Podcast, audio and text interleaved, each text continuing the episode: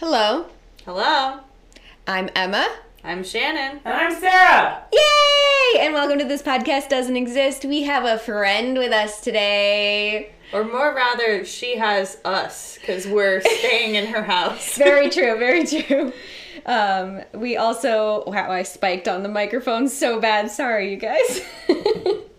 I'm so close to my microphone. You do that sometimes. You get really excited. I get really excited, but she also has two kitties that we're now in love with. Um, they have been kicked out of this room that we're recording in right now, so we might hear them a little bit. They have little not a bells on. They're needy. They that if you can hear that, that's them meowing outside the door. They are very needy, but they are very sweet, and we're very happy to be here with them. And Sarah, but also the cats. Most of the cats. They're just here for the cats. That's inaccurate. Babies. All right. Today, friends, I don't know if either of you know anything about this topic, but I suggest we buckle in before we give our usual housekeeping because I will say it's like it's not scary. It's a little weird, but it's also very similar to something we've already done. Hmm. So, What kind of buckling are we doing? I'm thinking snowmobile. Snowmobile. How do you buckle into a snowmobile? I don't know. I've never been on don't. one. And then when it goes over a bank, you get thrown off of it and you die. Wow. Look, I didn't get a lot of sleep last night, friends. Shannon is very tired. I'm- Uh, Buckle into whatever you feel is appropriate. It can be into a jet ski or into a snowmobile or into whatever you like. it. We're in a very snowy port city. I'm so. gonna I'm gonna buckle into a helmet. Mm. Oh, that's. I, you know what? That's a good one. Safety first. I'm friends. risking it. Oh, oh. She lives on the Dangerous. edge. Living on the edge. Sarah. I'm just interested to see if Shannon cries today. I I don't think she will. I am sorry. I didn't go full spooky, I'm mostly because I didn't want to scare says. you. Before we get fully buckled, though, if you're new here, please, or if you're old here, please go to our Instagram at this podcast doesn't exist. Click on the link in our bio. Click on the bingo card. It'll generate you a card where you can play while you listen, unless you're like me and you listen while you do laundry. Yeah. Regardless, at least try take some self care time, like we talked about last week. Take some self care time. Sit down with a bingo card and a cup of whatever you want light a and candle. a mug. Light a candle Lock the cats out of the room. and just sit with the podcast, our beautiful, wonderfully shrill voices. I say that mostly for myself. And just play. Play it and let us know how well you do. And if you don't do great, also let us know. We want to help you out. Freemasons. Emma wants to help you out. I don't condone cheating. It's not cheating. It is though. It is. Well, I don't know if they have Freemasons on their card. But still, if you're not speaking about it in legitimate research on your topic, it's cheating. Eh. I'm not playing it. and if you have issues with this cheating that I like to do, please email us at thispodcastdoesn'texist at gmail.com. Um, you can also find us on TikTok at this podcast doesn't exist. You can find us on Twitter at pod doesn't exist. What now? Yeah. Apparently we're on Twitter now. Apparently, we're on Twitter. We are not on Facebook, No. so don't try and find us there. Whoa. Aggressive. But feel free to share it there Yeah. with your family, friends, foes, if you're still friends with people that you went to high school with on Facebook. The end. All right. And now, with your helmets and snowmobiles strapped on and in, let us talk about the Isdal woman. The what now? The Isdal woman. I like it. A woman dies in the hills of Ice Valley by pills, booze, and fire. Was it suicide or something on the more sinister side? Hmm. So, Ice Valley is located just outside of Norway's second largest city, Bergen, on the southwestern tip. So, it's like at the bottom of Norway. It's a port city and is also known as the City of Seven Mountains. Isdalen, or Ice Valley, is one of the uh, is on one of the largest of the mountains, Ulriken, and is also nicknamed Death Valley. Oh. It has this moniker because of it being the suicide spot of many during the medieval period, as well as more modern instances of hikers having accidents among the scree, the fallen rocks, and the difficult terrain. So we can acknowledge that Ice Valley is not an easy place to be, um, and is already known to be pretty dangerous. And yet, there are still people who choose to hike there because people are crazy. Dum. it was like a gong. I loved it. Dum. feel You like also we- said the city of Bergen, and it just makes me think of trolls. Never seen that. What? I, kn- I, I, I don't spend a lot of time around children. It's true. I wasn't around children when I watched it. Yes, but you're also a teacher, so I it's like it makes sense to me. All right, so on November 29th, 1970, a man and his two daughters were taking an afternoon hike on the north side of Ulriken, just moseying through Ice Valley, when they noticed a weird burning smell. Ooh. One of the daughters decided to go looking. They're like teenagers. It's, they're not like Okay. they're not like children, but like You can still be traumatized. Oh, no, I'm not saying you can't not be traumatized. It was just like it's not a five year old going to go look La, for la, a burning la, smell. Yeah. But one of the daughters decided to go looking and came upon the burnt body of a woman among the rocks. Hmm. The family, as fast as they could, hiked back down the mountain to go to the town police and let them know what they found. I don't want this consequence. Consequence. consequence. Like we just wanted to go on a hike. Seriously. So the Bergen police, to their credit, quickly made their way to the spot and started an investigation. Okay. And this is like 1970 too. All so right, like- Norway. They're doing they're doing the best. According to the police records, she was found lying on her back with her fists next to her face. So this is also called boxer's pose and is pretty common in deaths by fire. It's a reflexive defense position. So if ah. you're aware of fire while you're being burned, it's reflexive. So it's not like you're thinking about it, you just end up in a defensive position. Makes me think of a baby. It mm-hmm. basically is, yeah. Mm. So here's what else they found. The front of her body and her clothes had been severely burned to the point where there was no way of knowing what her face looked like. Carl Halvor Aas, who was one of the first officers called to the scene, told the BBC, quote, it was out of the way. It was an unusual place to walk. The body was burned all over the front, including the face and most of her hair. It looked like she had thrown herself back. End quote. The back of the body had not been touched by fire, so it was like it had been like a ball of fire in front of her had like hit her. Um, he also recalled that the scene was cold when he arrived, so it's not odd for the mountains, but odd for a fire that no one had seen or noticed. Especially like if it's on a mountain, if you see smoke, like even from town, you would notice Mm-hmm. that like something's theory, happening up yeah. there. In, in theory, depends on what time it happened. And since they found her in the morning, like early like early afternoon, so it would have been mm-hmm. a little odd. But in any case, it was cold, which was kind of telling. So nearby the body and also affected by fire were two plastic water bottles, a plastic passport container, which in some cases it says there were two of those, but so far as I could find, it was mostly just it was one. Um, rubber boots, a woolen sweater, a scarf, nylon stockings, an umbrella, a purse, a matchbox, a watch, two earrings, a large ring, and an empty bottle of St. Halvard liquor. Apparently, or it's not even a liquor, it's a liqueur. Apparently, it's a liqueur that's flavored with spices and herbs and aged like bourbon. So it's like hard stuff. Like, you're not necessarily supposed to drink a lot of it in one go. Like, you wouldn't pour yourself a glass of it. So there were traces of paper, like newspaper, burnt around the body, and beneath it was a fur hat, later noted to have traces of petrol, a possible accelerant. Any identifying labels or marks had been removed, cut, or rubbed off, and this is where my brain went. This is the Tamam Shud case. Mm. Because we mm-hmm. don't know who she is. All of the identifying marks have been rubbed away. What what's happening? And it it becomes more like the Tamam Shud case as we go on. So the town is buzzing about the news. There's a very low crime rate in Bergen, so this is astounding to the locals. The police, eager to find out who this woman was, call for eyewitnesses to the woman in and around Bergen. They describe her. She was about five feet four and a half inches tall, which is exactly my height.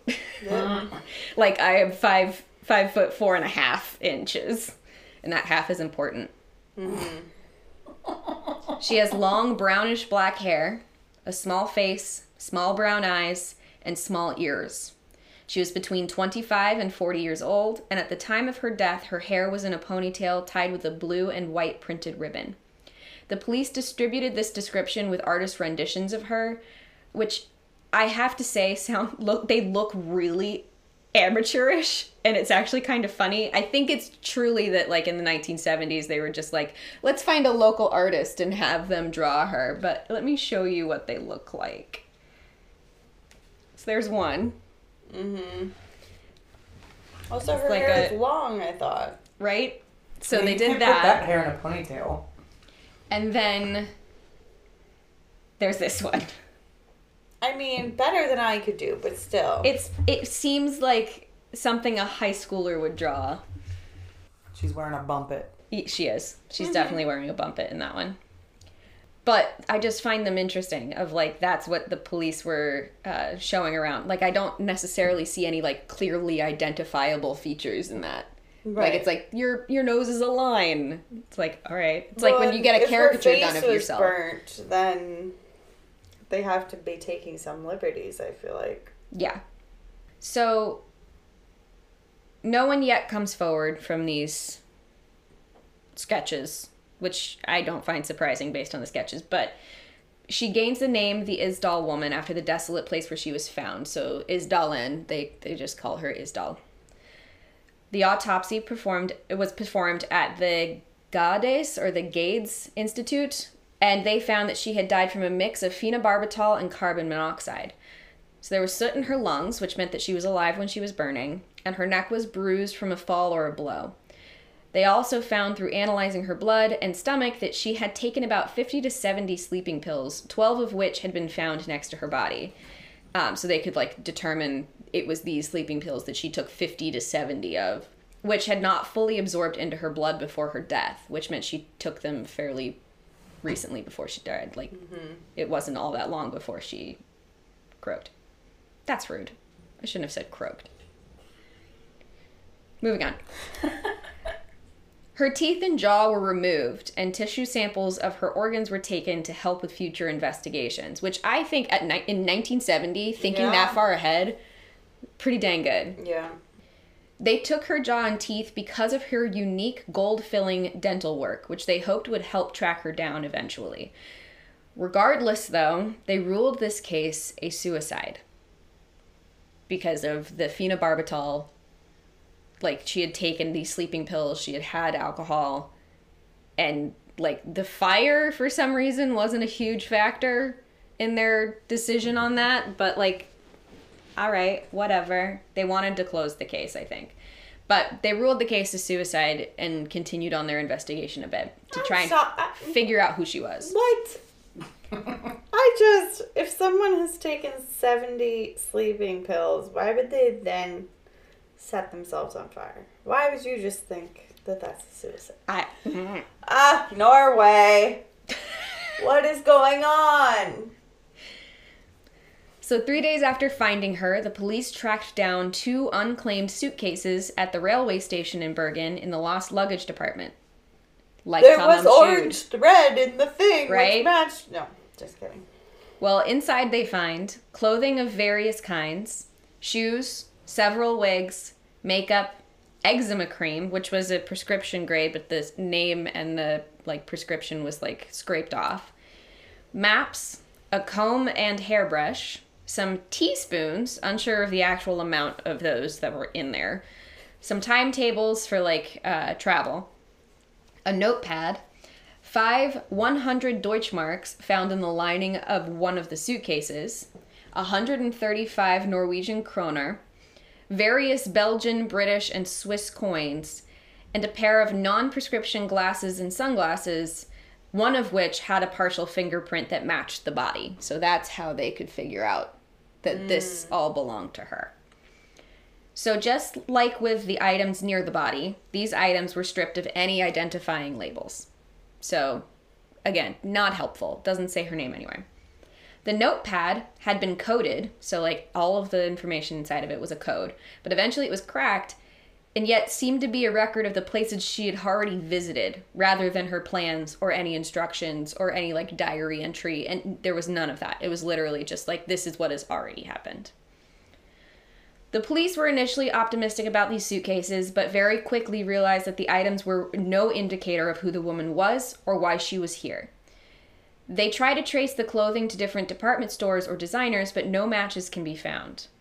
The only thing that they are able to trace is a plastic bag from a shoe store in Stavanger, which is about a five hour drive, including a ferry, from Bergen. They questioned the owner's son, Rolf Rørvik, and he remembered a well dressed, dark haired woman who bought a pair of rubber boots, very like the boots the police found on the body. They thought the umbrella with her could have come from there too, because they sold that as well, and it looked fairly new. Apparently, he remembered a few other things about her too. She took a long time choosing the boots, longer than a normal customer, which I totally get. It takes me forever to make a decision. Leave her alone. She spoke English with an accent, but he couldn't think of what the accent was from. He also remembered her smelling strongly of what he thought was garlic. Hmm. So, maybe she just likes some garlic bread. Leave her alone. She was keeping away the vampires the night before. Truly. Using the man's description, the police track her back to the St. Svithun Hotel, close to the shop, where she had checked in under the name Fenella Lorch. This, of course, was an alias. I hope so. right? the police were eventually able to find that she had stayed in quite a few hotels in Norway in March and from October to November. So, like, she was there in March, left the country, and did whatever she wanted to on the continent or like elsewhere in the world, and then came back in October through November to when she passed. It would mean that she would have several fake passports too, as it was required in most hotels in Norway to check in to have a passport.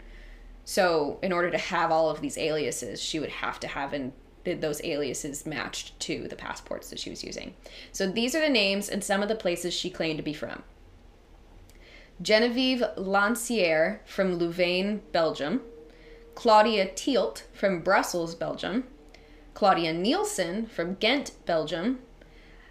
Alexia Zarn Marchez from Ljubljana, Slovenia. I had to spell that out for myself. Vera Jarl from Antwerp, Belgium. Fenella Lorch. Miss Leenhofer and Elizabeth Leenhofer from Ostend, Belgium. Of course, from all these hotels, police questioned possible witnesses. They questioned a waitress at Hotel Neptune named Alvhild Ranges, who was 21 when she interacted with the Isdal woman, who was at the time calling herself Alexia.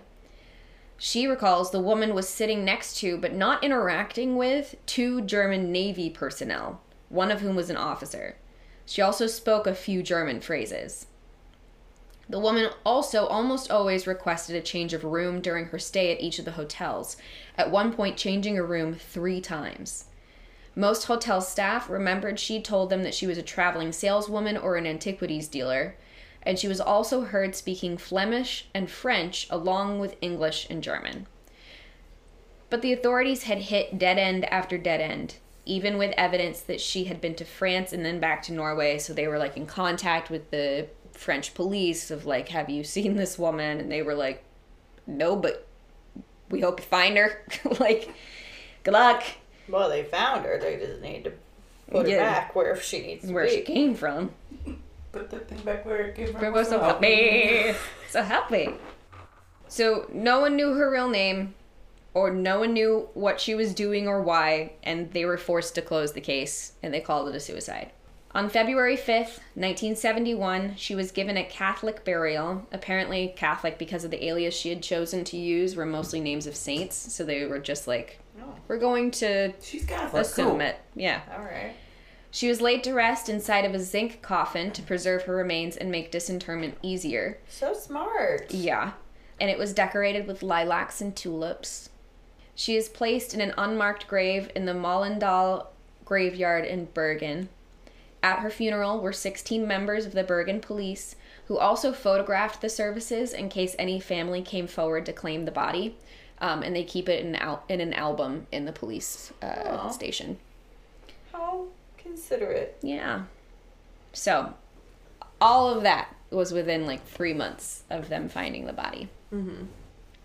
Then there is the sighting by Ketil Kversøy, who came forward in 2005, years after the woman was found. He says that in 1970, when he was in his 20s, he had an encounter with the Isdal woman. He said he had been hiking most of the day and hadn't seen anyone for a couple of hours. It was late afternoon as he made his way back down the mountain when he saw a woman walking towards him up the mountain, trailed by two men. All three individuals were wearing clothes that didn't suit the outdoors, rather as though they were meant to be wandering around town. So they weren't wearing like boots, they weren't wearing anything protective, like, because they're up in a mountain. So they're not wearing the normal hiking gear. They're mm-hmm. wearing like nice shoes and boots and, you know, thin layers. As they got closer, Kversøy says, quote, She was looking at me, and her face, to me, it looked like she was scared and she was giving up. When she looked at me, I felt that she started to say something, but she didn't. And then she looked behind her and saw these men. I'm sure she knew they were going after her. I remember her hair, dark hair, not too long. And also the men coming behind had dark hair. They didn't look Norwegian. I was thinking Southern Europe. End quote. He went to his friends in the police force when he heard about the woman being found, but they told him it was beyond the Bergen police, an international case that would never be solved. Voice says that this encounter happened in the late afternoon of a Sunday. There's an issue. The woman was found dead Sunday morning by a man by the man and his two daughters, like early afternoon. Mm-hmm. And the last sighting of her was on a Monday, almost a week before her body was found. So it doesn't really fit that he found her or that he saw her mm-hmm. on a late Sunday. And he was like adamant that that's when it happened. But with Kversøy only basing his sighting from an artist's rendering and no physical evidence, we can't be sure it was her. Also, he came forward, what, like 30 2005, so- 35 years later? Yeah. He dreamed it. Get Well, I mean, he went to the police right after they put out the Right. police sketches and they basically told him don't worry about it. So like that's in his brain still. Mm-hmm. So I think he- probably just is like this is what happened and they just told me no, don't worry about it and didn't record that I had done that. So I, I have bet- to come forward later. I bet he feels guilty. I'm sure he does because Because he if you see someone that appears to be in trouble and you don't do anything about it, you're gonna, I don't know. I'm paranoid. Whenever I'm driving and I see like a kid walking by themselves or like riding a bike and then a car like slows down, I'm always like, We what are you doing? Do you know this person? What's what's going on? I will chase this car. I will not go to work. I will chase this car if I need to. There, we were went, went for a walk um, with Penny the other night, me and Griffin, and I think this must have been last week. And this like five year old is just walking down the sidewalk towards us.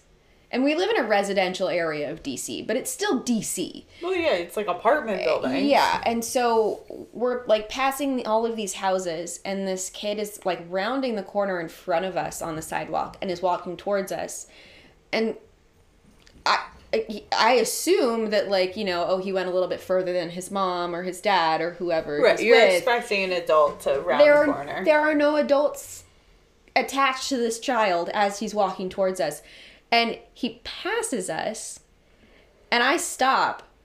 But Griffin is like, you need, to, we need to go, like, we need to figure out if this kid's okay, because like we're not leaving until we find who he's attached to. So I follow this kid because Griffin's like, I'm not. Right. I'm an I'm an adult male. I'm not doing this. I'll stay with the dog Man. you go you go ahead and, and figure it out tiny female so i follow this kid and he like turns the corner again at the end of the block and the first house that's here there's a little girl who's sitting on the front porch and a woman whose like head is out of the doorway like yelling for a kid and I forget what his name was. I think it was like Julian or something. And she, as the kid rounds the corner, he like goes up the steps, and so I stop and I'm like, "Hi, does he belong to you?" And she was like, "Yes, I'm sorry." Like all of this. Apparently, he had gotten in trouble, and had just stormed off. A five year old That's on brand. had stormed off and like just taken a lap around the block. He needed to cool down. And like, Yeah, sure, but- fine, but his, his mom was genuine. Like, he tried to do it again. Like, he tried to like come down the stairs and like go back the way he came. And his mom was like, "Julian, no, get back here!" And it was because she had like tried to get the dog inside, and so she had like gone inside, and so he decided to take a lap. It was like, oh my gosh, this this poor mother. Like, oh my goodness. Yeah. Eventually, he turned back around though, because she's yelling at him and he's still walking. And I went, Sir, you have responsibilities. He turned back around and walked past me and back into the house. Emma, shaming sidewalk children since 2021. Shaming children in general. Shaming children is apparently one of my pastimes, which I, I enjoy. But like, I kind of shame this man because who goes hiking on a mountain by themselves? yeah, it's Apparently, not safe. Norwegians. If he had somebody else with him, then there'd be somebody to corroborate his story. And apparently, Problem according, solved. You're right. You're absolutely right. Also, people, please don't go hiking by yourself. No, don't unless, do that. Unless you are like an expert hiker or whatever. And like, log a plan. seriously, have tell an somebody what you're doing. Beacon. I, mm, dangerous. People are dangerous. Don't go into an avalanche zone. Ugh. But I, that is yes, I completely agree with that. He should have been with somebody else anyway. I have a feeling that since he was a like Dude. Norwegian, he was a dude. Like this is just normal to him. So that was Just it. But a also, late Sunday stroll, Right? in the ice valley of death. right? But also, like, apparently, according to BBC, which I got most of my uh, information from the BBC, which they were so good. But he hadn't been up onto the mountain after that point until 48 years later when they interviewed him and he was taking them to the p- uh, spot where he had seen her. So like he apparently was like I can't go back up there. It like hurts my heart that I didn't do something more about it. And I'm like, "Oh, okay. So you do have you you're a dude, but you're like an emotional dude." I wonder if all Norwegians are like that. Probably not. That's I don't know. Can anybody like uh, let us know? Because Seriously. like maybe we need to look for some Norwegian then, Shannon. Right? Let me just turn on travel mode on Yeah. That's right. Doesn't Tinder have a travel mode too? Yeah, you have to pay for it though. Oh, according yeah, to yeah. TikTok. Lame. I know. Who knows? I could be. I could do really well on the Norwegian market. We don't know. I don't like the cold though. So Pale maybe and They're, not. I was gonna say they're pretty pale, right? Yeah, pale and blonde. But I don't like. I the feel cold. like your I was gonna say your your temper your preferred I'm- temperature is I'm- like I'm- English summer. I like a temperate climate Yeah, with English a decent summer. amount of rain. there you go. See, England. We'll just make you. We'll find you an English dude. We're working on it. Okay. Anyone anyone who has an idea of who Shannon can go out with, who's like from England or like tangentially related to England. We'll take the whole United Kingdom. We'll it's do- yeah, fine. maybe Scotland, maybe Wales. If you really feel like Cornwall, let's go. Uh. Anyway, this was a tangent. Let's get back to the the murder. I mean suicide. Excuse me. what was that noise? I don't know. That was a lot. That's what that was. That should be our tagline. This podcast doesn't exist. It's a lot. It's a lot. Put that on the merch. Yeah. All right, so let's go into some further investigations. The woman had very distinctive teeth, as we talked about. I'm investigating. Oh, you're My making, Str- you're making Doctor Sarah. Strange hands. You're making Sarah correct. Is this Doctor Strange hands or Sherlock? This is Sherlock Holmes hands. Yes, those are Sherlock Holmes. There- yeah. Yeah. You know, it's Bandicoot, Cumber, Cumbersnoot. Cumbersnoot, Cabbage Patch. Bandicoot, Cumber Snoot. We're fine. Keep going. Okay. Let's go. All right. So the woman has very distinctive teeth, as we've discussed before. She had 14 fillings and several gold crowns, which was really odd for someone in her age range and not something Norwegian dentists often performed. Dental work is weirdly regional. Did they not know about flossing in 1970? I'm wondering, like, that's a good third of her mouth. Like, that's a lot in your mouth. I thought I had Bad teeth. teeth. Yeah. Uh-uh. This woman, something was up with her teeth. That almost makes me think she's on the latter end of that. What was it, 25 to 40? That's a pretty big age range. Right? Mm-hmm. Like, Yeah, but and it's and it's large enough for it to be like you can look like my mother does not look her age. No. And she'd kill me if I told anybody her age over Your mother Microphone. is 29 and That's- a half. But she gen my mother genuinely looks like she's in you her look 30s. like sisters. we it's true. we do look like sisters, which yeah, yay, great genes.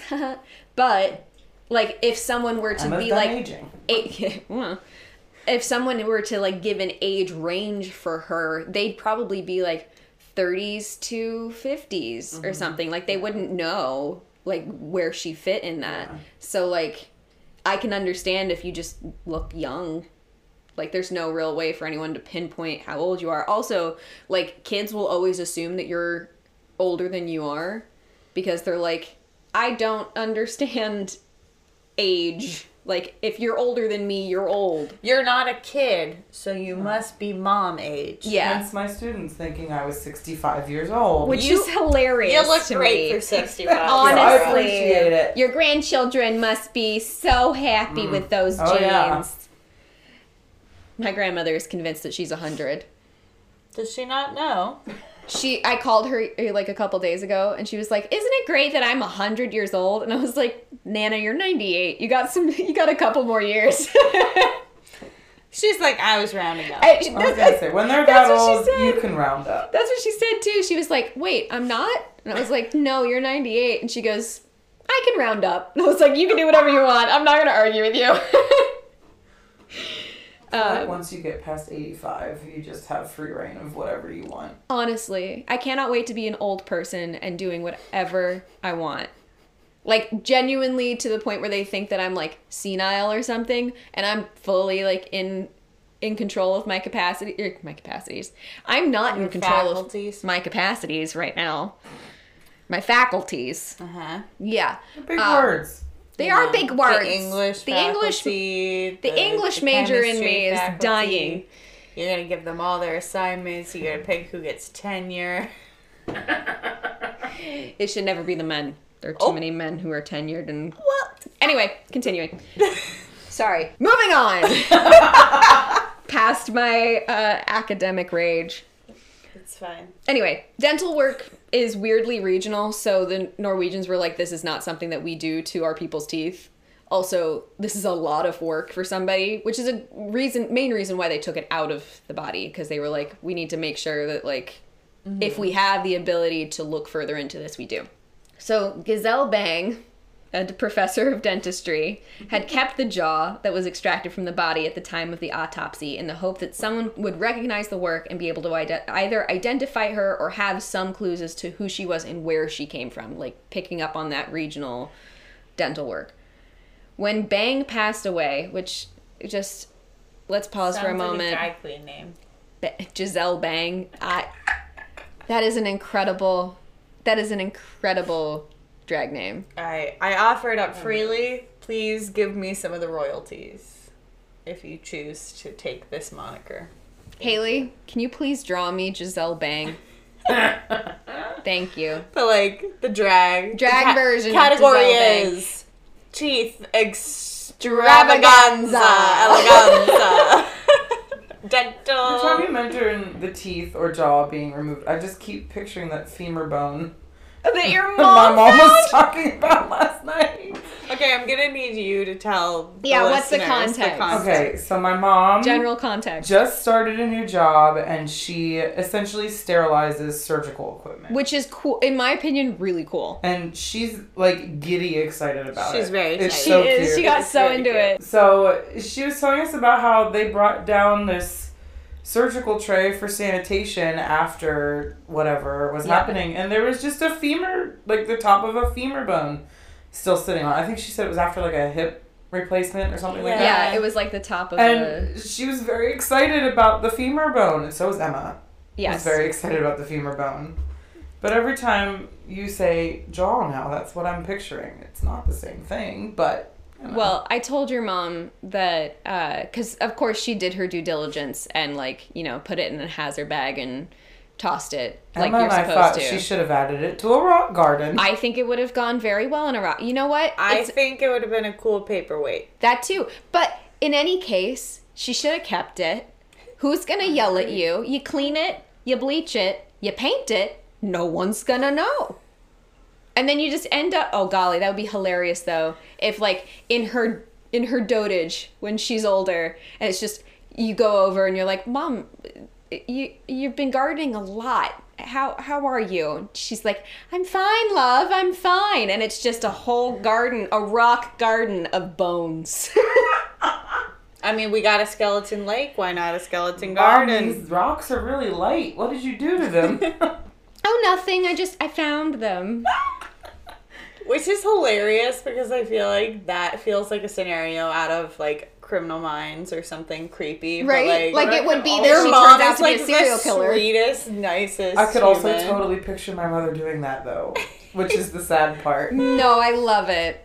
I really I I, I hope to grow up to be her because that that sounds like fun. She's a pretty I'd like to cool point out though that you refuse to like watch things like Grey's Anatomy or Criminal Minds because of the blood and the gore, but then you're like, tell me everything about this story. I want this job. And I'm like, do you, Emma?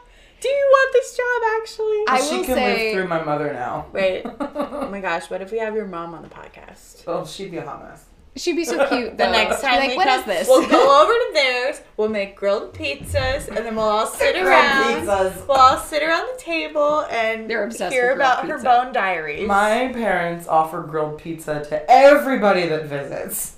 Everybody. Do they have a pizza As well they stone or like a should. pizza no, oven or something, we, or is it like just use like naan or pita bread and you make your own pizza, and my dad puts it on the grill. Also, let's talk about your father for a second, whom I love and is the purest of pure dad. Such dad energy. Such dad energy. It was just so good. Anytime that he's in the middle, like he's in conversation with you, but you can see his brain working through where is the joke that I can make? Where is the stupid dad joke that I can make? song reference can I make? How Right can I now. embarrass my daughter? Hey Sarah! hey Sarah, I'm back here! I'm back here. I can Yeah, see three, you. three rows behind us. Look, I'm right here. Hi dad. Hi, Dad. Hi, Dad. uh, dad energy. I love it. All right, we're back to the gross, disgusting Right. teeth. And Giselle Bang. Giselle Bang. There we are. I don't actually know if that's how you say it. It might be Gisley or something like that. It's probably but- Giselle. I feel like Giselle is solid. Giselle. I mean, but it's also a dude's name, so I'm not sure. Oh. And it's Norwegian, so I'm Oh. not sure. Well, In Giselle's any case, a man? Yeah, I missed he's that. a professor. or maybe he it's like a professor of Oh. Zili dentistry. or something. Gazili. Yeah, I have no. Look. like if it's if it's Norwegian, I'm sorry, I don't speak Norwegian. I tried to find as many From pronunciations as I could. Please write in and then correct us. We're so sorry. Thank you. I hope you have listeners in Norway. We have listeners in Israel. That's awesome. interesting. Yeah, it's mostly the U.S. and UK though. So Holding it down, people we know. Seriously. All right. So when Bang passed away, forensic doctor Inga Morild inherited the Isdal woman files. Inga is also a man, which I've also I've I used to know an Inga, uh, and it was a woman. I'm I'm not sure. Yeah, these names. They're gender-neutral names. think Woman, but Yeah, they're gender neutral names apparently. Um, he was told, however, that the jaw had been thrown away because it was smelling. So he didn't inherit the jaw or any of the teeth or anything like that. He just inherited the files. did files. they not like? Yeah. Is it just on a shelf? It's the So after a search, though, the jaw was found. Oh. It was found deep in the Haukeland University Hospital forensic archives. This gives Norwegian police the opportunity to reopen the Isdal woman case and try to use all of our modern technology to find her and what happened to her. And that, my friends, is why you keep stuff. Yeah. You keep everything.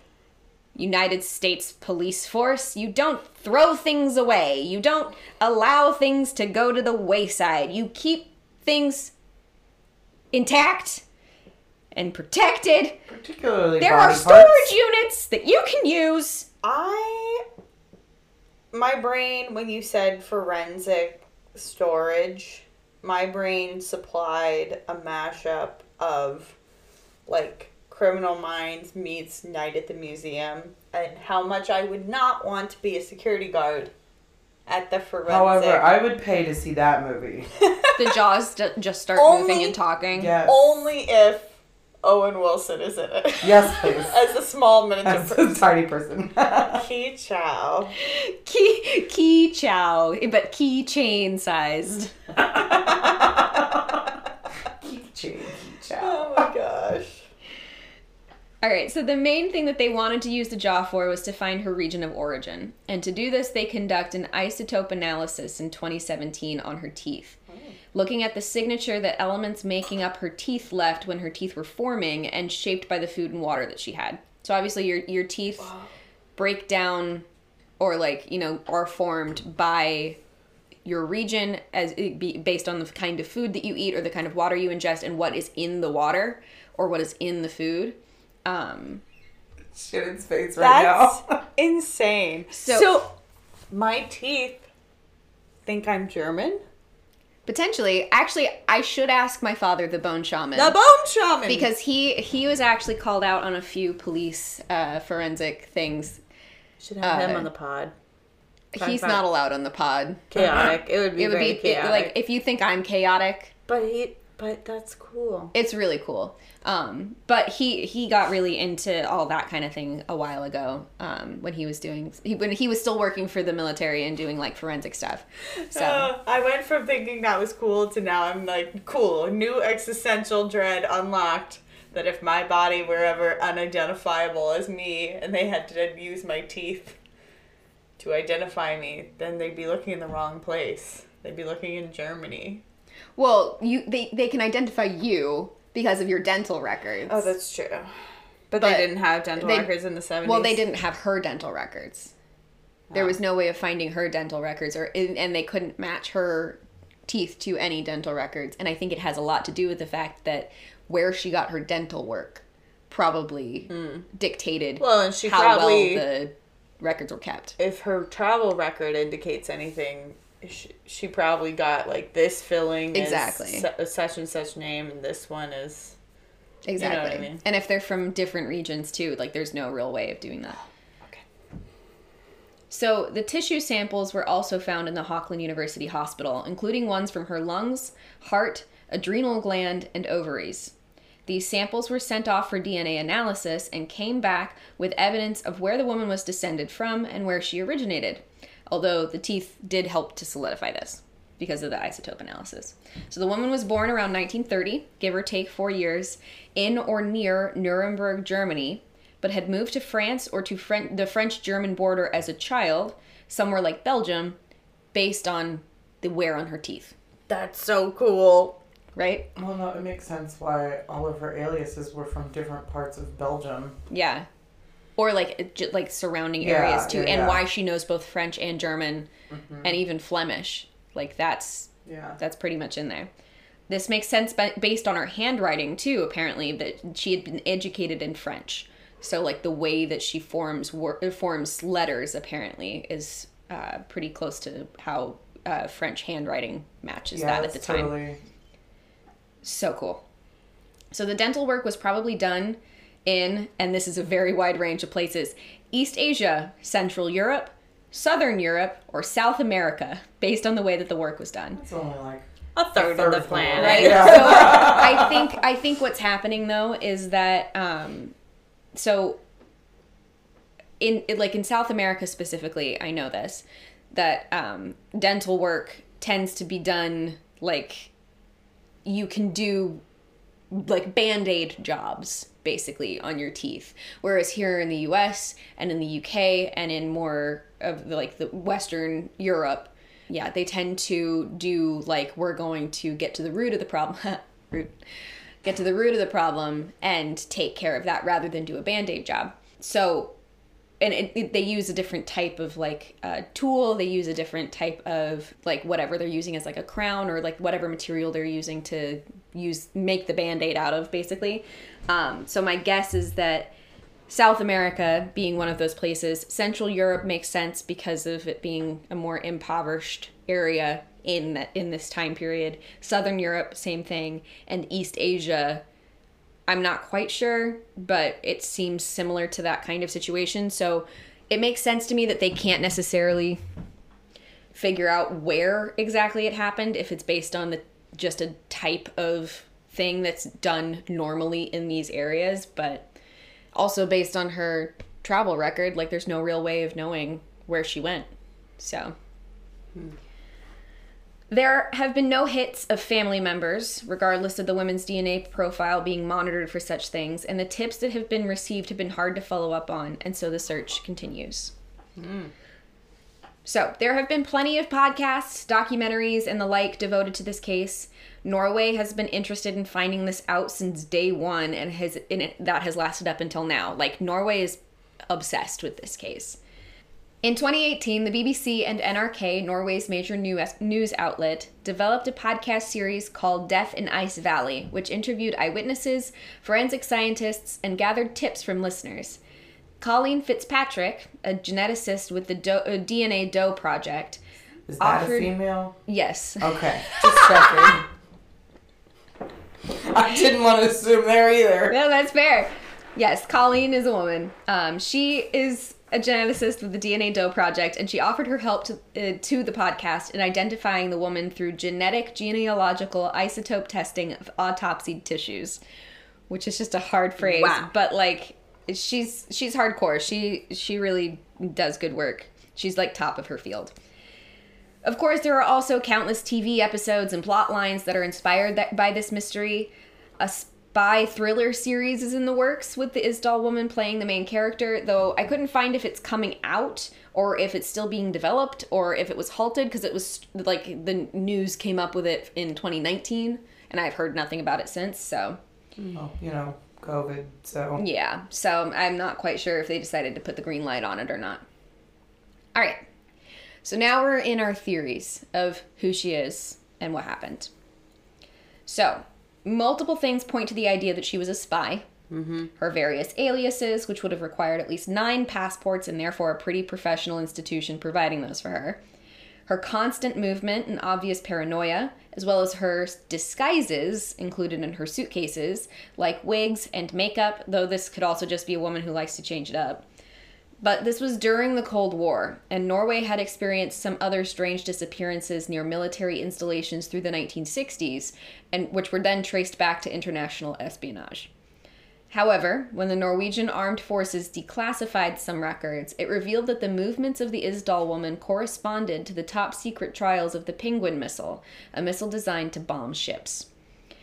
There were other reports by a Norwegian intelligence service that would admit decades later to looking into a woman, but her description always changed and they could never pin her down. There's obviously no clear evidence of this, but it is pretty close to explaining what happened. Of like, she was a spy for Belgium or France or Germany um, and was spying on Norway to figure out what their intel was for building this missile and was following the trials for, of the missile around to send back intel. Hmm. Well, and maybe that explains the East Asia potential for dental work. If she was like in the field and had to get like a patch job Yeah, done. I don't know. Our next theory is that she was a Nazi hunter. Ooh. So, crime writer Gunnar Staalesen has a theory that, quote, she was hunting for Nazi war criminals. Israel and Norway had a very friendly, friendly connection, so if the secret services knew that she was what she was doing there, they would have kept that a secret, end quote. He stresses that this is only a theory, but it seems possible. So during the 1970s, there were many spies operating in Norway because of the Cold War, especially Soviet ones. But there were also Israeli agents, which came to light three years after, in 1973, when Mossad killed a man in Lillehammer who they mistook for being a terrorist. Before her DNA results, there was a theory of her being a spy from Israel, because of the connection between Norway and Israel. The allyship between Norway and Israel, as well as the Nazi flight from Germany after World War II to places like Russia and Scandinavia, made it possible that she was a Belgian or French spy tracking down the Nazis who had fled. With her background based in Germany and close to the border, she must have been deeply affected by the war. It sounds like a novel, but it's also a pretty easy line to draw because she would have been like if she was born give or take around 1930, she would have been a kid during World War II, and that would have been traumatic. Um, and it probably would have been, you know, she knew people and still had family members who were affected by it. So it makes sense that you know if there's a mission to be to be done in terms of like f- finding Nazis and taking them to justice, kind of thing, I would read that book. right? exactly. It should be a book. Put it on my shelf. Exactly. And lastly, she was a vampire slayer. Yes, please. I'm sorry. What? Um, she I'm smelled like this. garlic.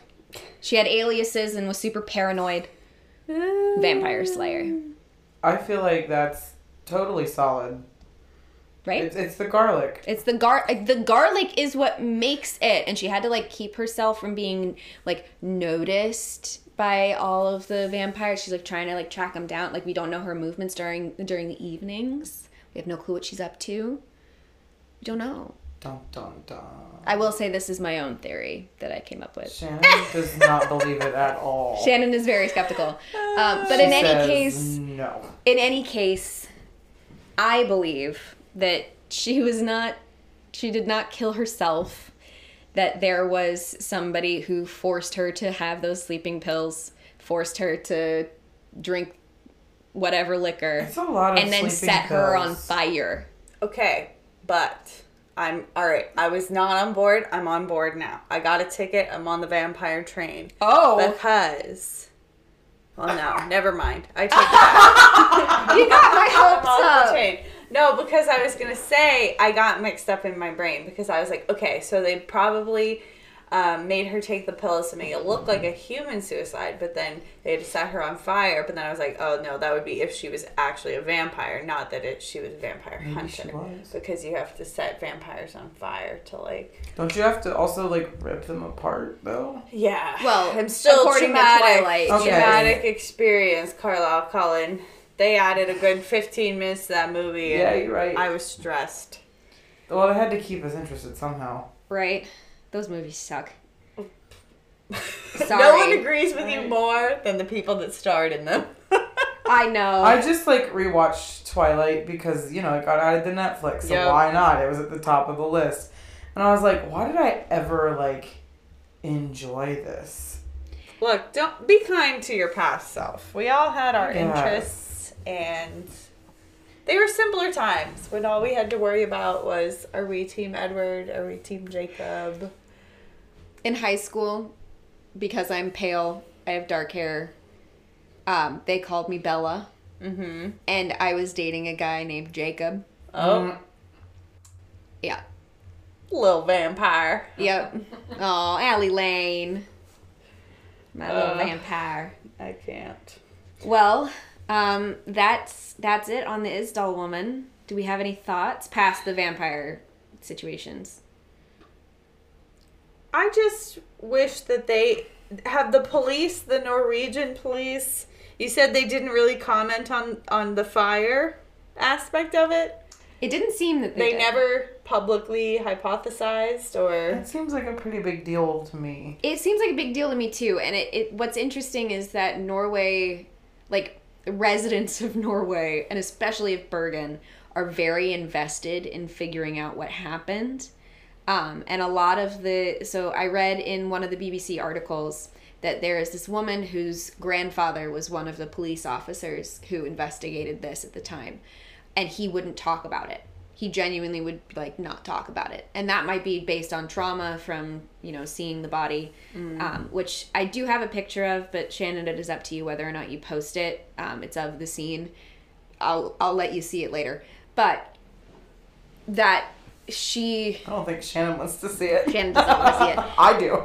yeah but in any case, this woman was saying that her grandfather didn't want to talk about it, and that she heard from her father, who was very young, like fairly young at the time, that the times that like anything was brought up about her being connected to Israel or her being like killed by other like agents, her grandfather would like clam up and be like, "We're not talking. We're not talking about that." Hmm. So hmm. there's a little bit of that, but it seems as though like because there's tons of podcasts on this, and there is actually there's a an actor who's very famous in Norway. He's like in one of their most popular television shows. And he has his own investigation group with his friends. And they they literally they just meet once a week to talk about this case. And it's not publicized or anything like BBC like in I think it was in like 2019 when they uh had this article he he said and they quoted him he was like i'm wondering what people will say when they find out that i do this like it, no one knew that he and his friends were just like we're just gonna sit Just around and, and talk about out. the theories and like here are the clues that we can like They piece together and all this. Yeah i mean i think they were interviewed on the bbc's and nrk's podcast Mm. but yeah it's I- fascinating to me I just wish that they had hypothesized more, or like if it was some sort of agent takeout thing, then wouldn't you want to put as much reasonable explanation out?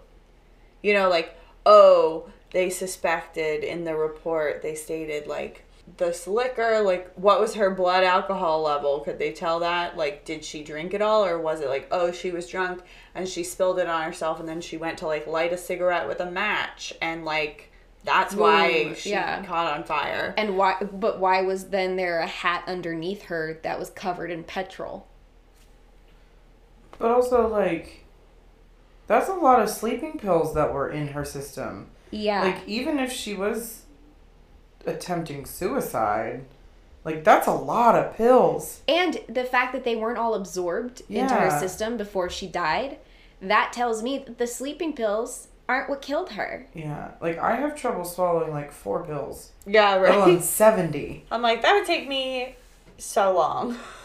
Like, And, let me just sit up here on this mountain and ingest 70 sleeping pills and then set myself on fire. Right?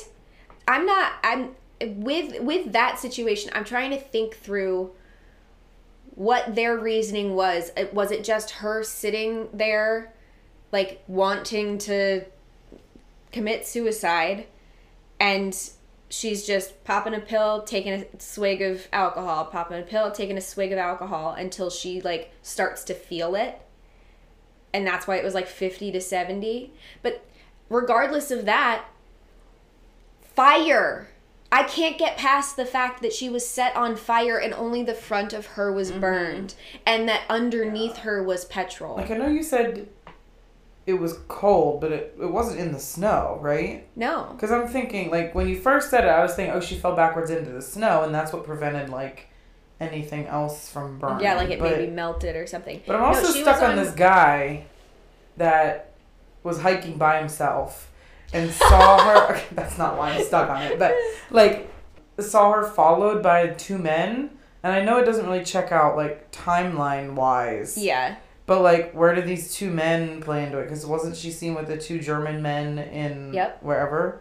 So like Good connection, Sarah. Good they do? connection. Yeah. I'm not I, Germans. I don't really well and the fact that the the guy was like, yeah, they were definitely southern European because they had dark hair and were in Norway.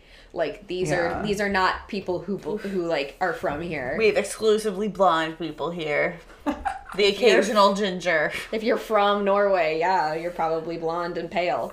Oh, okay, but so the body was cold when the police got there. Yes. But wasn't it still smoking? Because that's what.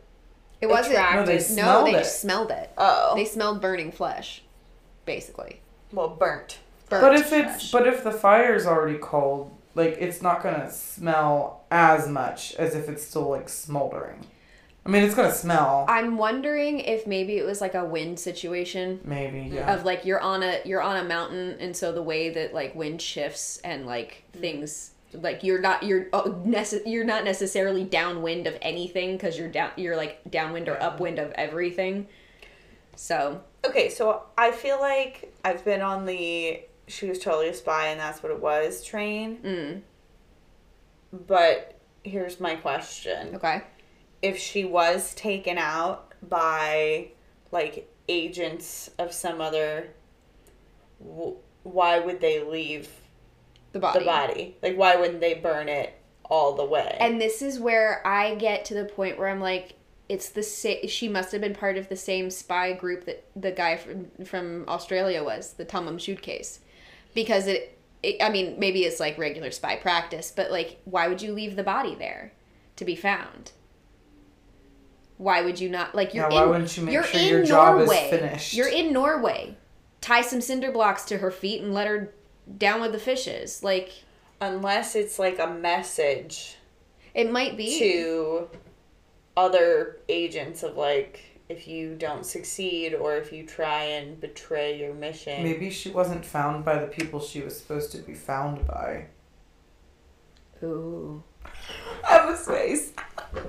Oh no, I I like I that know, but, because like- when you think about like or maybe she was she was found by like whoever was going to happen upon her, Mm-hmm. but like because it became such a widely publicized thing, it didn't send the message that they necessarily wanted to send or something.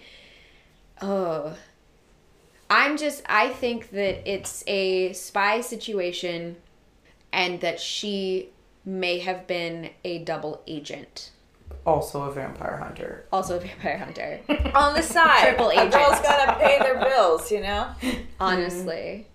Um, or she was like getting to the point, like maybe she was an older, like on the uh, like older spectrum of twenty five to 40 and she was getting to the point where she was getting sloppy because she was what she was noticed in town. She was constantly changing her hair up with wigs and constantly redoing her makeup while she was there.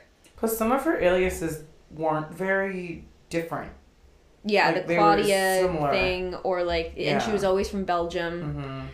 I'm wondering if because she it was getting kind of sloppy, or like I don't know if she was getting sloppy, but like maybe she let something slip, or maybe she like, you know, poked the wrong bear, did something a little bit that she wasn't supposed to, and they were like, you know what, you're done, we're done, and we we obviously you know too much, so we gotta take care of you.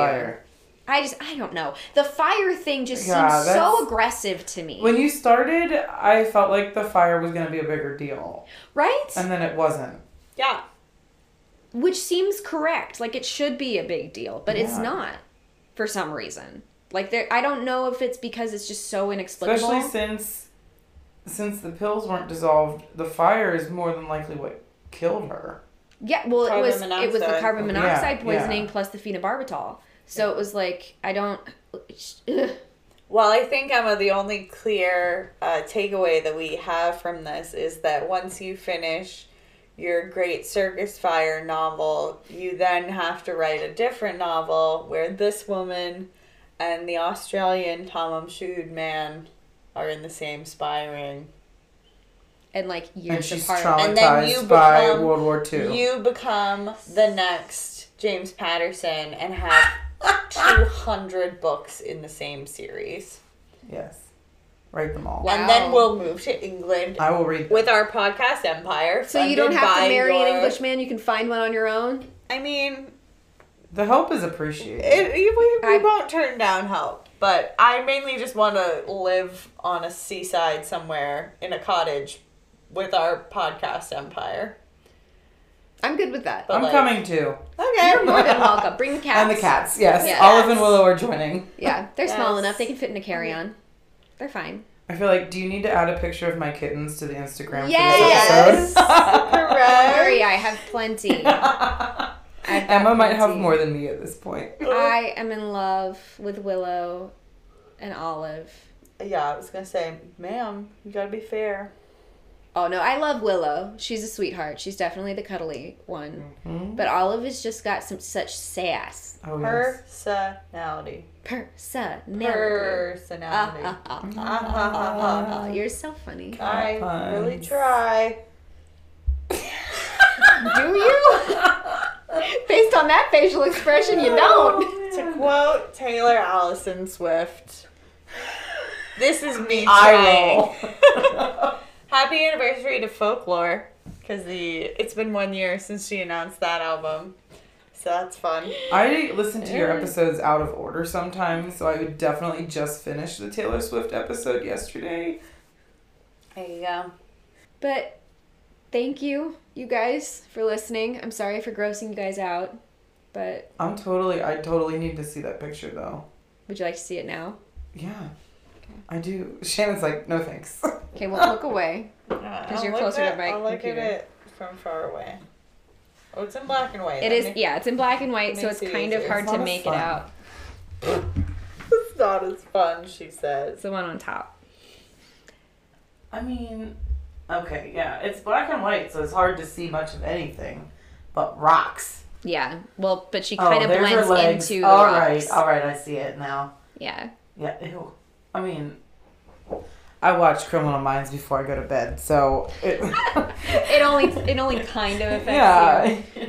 Well, and then there's also a picture of the of the funeral that they took, Aw. which is really sweet. I still think that's super cute. Like they've got the album in the police station in case anybody ever comes forward and says, "This was my so and so." exactly. Although the whole spy vampire hunter does not really lend to her having family, or at least not like living Unless family. I don't They think. were all taken out during World exactly. War II. Like that's what I'm thinking. Like exactly. just And there's that no story again. living The origin family. story. Yeah. there's your next novel.